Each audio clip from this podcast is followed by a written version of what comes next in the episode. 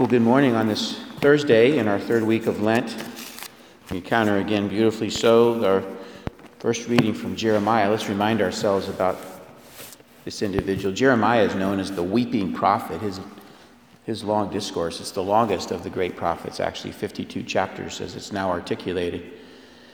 And he is in ministry in the two decades prior to, actually four decades prior to the arrival of the Babylonian assaults that come upon Judah, where he is living and, and where he grew up.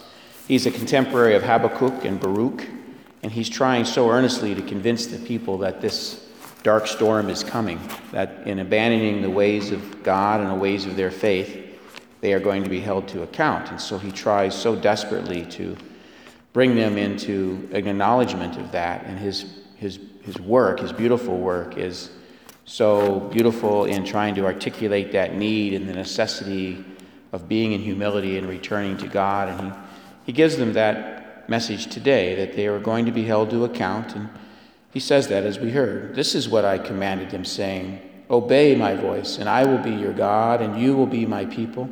You will walk in all the way that I command you, that it may be well with you. Yet they did not obey or incline their ear, but walked in their own counsels and in the stubbornness of their evil heart and went backward and not forward.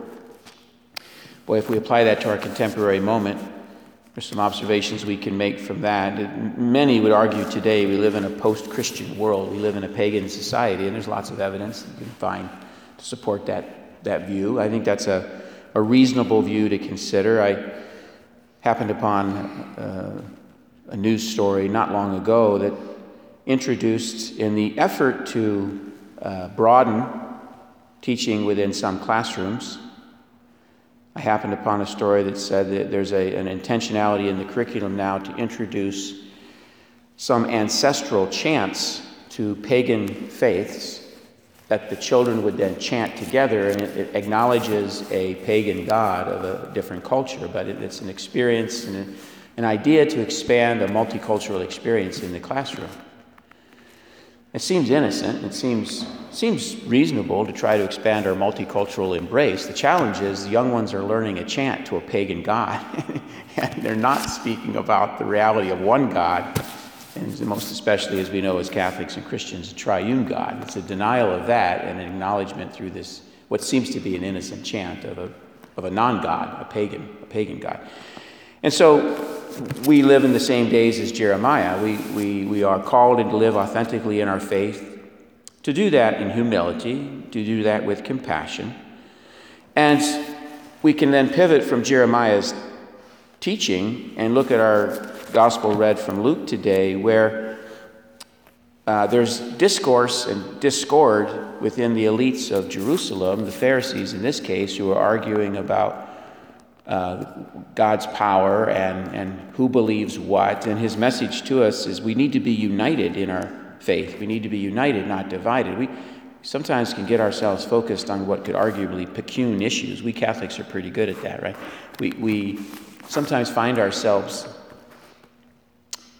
very invested in a particular pe- petition or, or issue that's in truth a very small matter and yet the world around us is crumbling because we Catholics are not united in the more important topics of our faith and teachings of our faith, the dogma that we adhere to.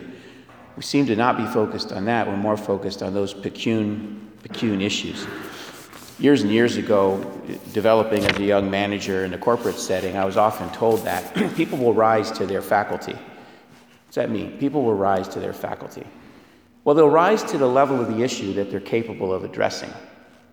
They'll rise to the level of the issue that they're capable of addressing. So if a person's very invested in a pecune issue, that's the limit of their faculty, probably. They're not able to engage in the top, bigger order issues that affect us as a society. So we have to be sensitive and respectful of that.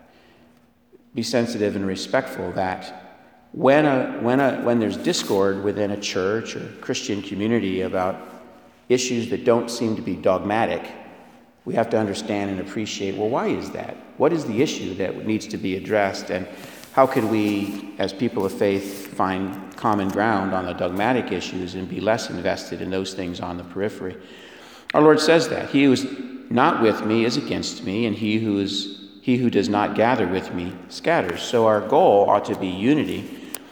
The pagan world can rightly, rightly so look at the Christian world today and read about or observe some of the infighting that occurs in Christianity and critique it and say, well, if you're really followers of Christ, how is it that there's discord? That's a fair question. That's a legitimate critique, I think. It's a legitimate critique.